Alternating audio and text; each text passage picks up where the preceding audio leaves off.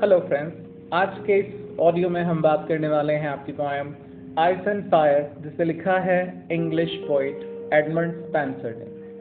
Friends ये एक love poetry है। और आपको पता होगा कि लव पोइट्री जो कि एक फ़ैशन था एलिजाबेथन एरा में। इस पोएम में पोइट ने बताया है अपने पैन को, यानी अपने दर्द को कि जब उसे प्यार होता है तो क्या स्थिति बनती है? फ्रेंड्स ये पोएम एक सोनेट है, और स्पेंशरियन स्टाइल की ये सोनेट है, और आप इसे ऐसे भी समझ सकते हैं कि ये शेक्सपियरियन सोनेट का पैटर्न फॉलो करती है। इस पोएम में जो फ़र्स्ट थ्री स्टेंजास हैं, उनमें एक प्रॉब्लम बताई गई है, और लास्ट कपलेट में स्पेंसर खुद उस पोएम उस प्रॉब्लम का जो है सॉल्यूशन ढूंढ लेते हैं। हम इस पोएम को लाइन बाय लाइन समझेंगे यहाँ पर।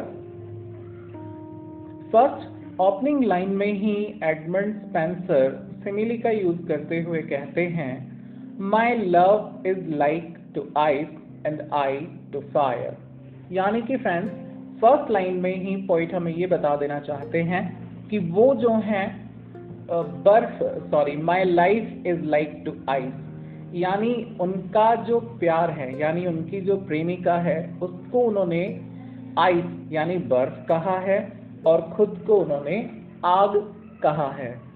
आप जानते हैं फ्रेंड्स कि आइस का जो नेचर है, वो है कूलनेस या कोल्डनेस जबकि फायर का जो नेचर है, वो है जला देने वाला या तड़पाने वाला है।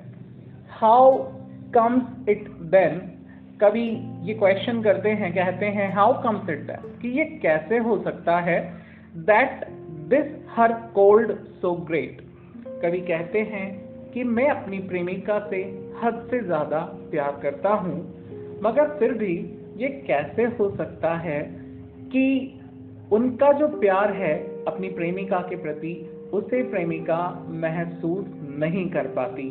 यानी उनके प्यार की आग को प्रेमिका जो है, वो महसूस क्यों नहीं कर पाती?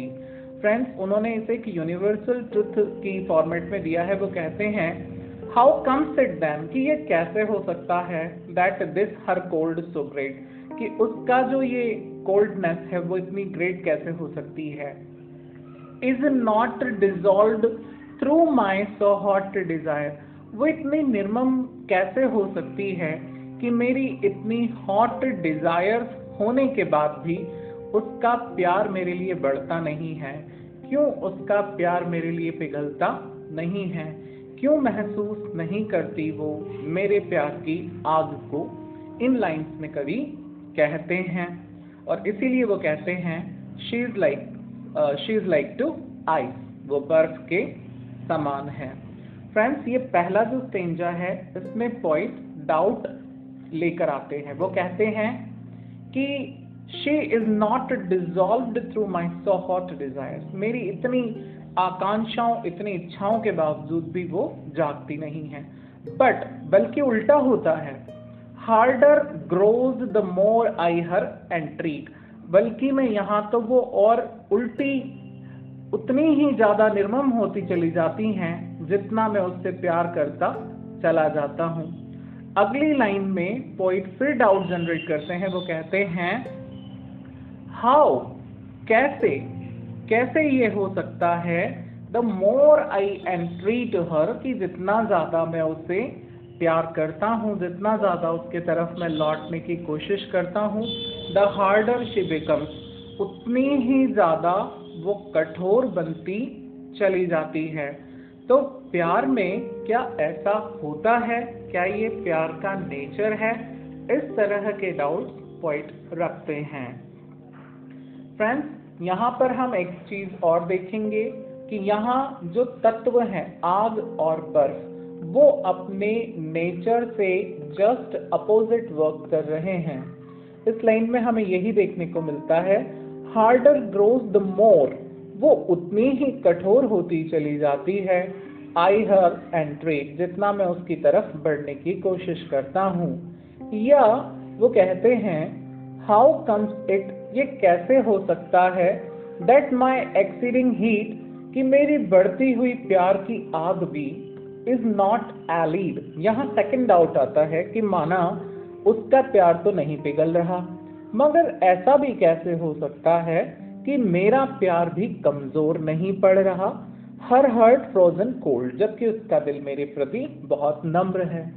But that I burn much more in boiling sweat बल्कि यहाँ तो उल्टा हो रहा है कि मैं उसके प्यार की ठंडक से पिघलने के बजाय और ज़्यादा पसीने में या मेहनत में जल रहा हूँ। And feels my flames augmented manifold और मेरे प्यार की आग तो और भी ज़्यादा जो है, वो बढ़ती चली जा रही है। कवि को लगता है कि यहाँ कुछ उल्टा ही हो रहा है और उनका जो सरप्राइज़ है वो बढ़ता चला जाता है। But that I burn much more in boiling sweat मेरा पसीना, यानी कि मेरी गर्मी, प्यार की या मेरी जिज्ञासाएँ और बढ़ती चली जाती हैं। And feel my flame augmented manifold और मेरी प्यार की आग और गुना बढ़ जाती है। तो कभी सरप्राइज़ जताते हुए कहते हैं what more miraculous thing may be told यहाँ ऐसी क्या चमत्कारी चीज़ है जो बताई जा सके या जिसे मैं कुछ नाम दे सकूँ? ऐसा चमत्कार जिसकी वजह से फायर वो आग विच ऑल थिंग्स मेल्ट जिससे सारी ही चीज़ें पिघल जाती है, क्या उससे बर्फ़ कठोर हो जानी चाहिए? फ्रेंड्स यहाँ पे पोइट ने शुड का प्रयोग किया है और शुड ऐसी संभावना को दिखाता है जिसके होने के चांसेस न के बराबर होते हैं। तो क्या बर्फ़ को और कठोर हो जाना चाहिए? और साथ ही आइस बर्फ़ which is congealed with senseless cold जो और ज़्यादा जम रही है, कठोर हो रही है विद सेंसलेस कोल्ड ऐसी निर्मम ठंडक से जिसे एहसास ही नहीं होता मेरे प्यार का, वो मेरे प्यार को बिल्कुल महसूस ही नहीं कर पाती है। कभी अगली लाइन में ये जानने की कोशिश करते हैं, should kindle fire by wonderful device?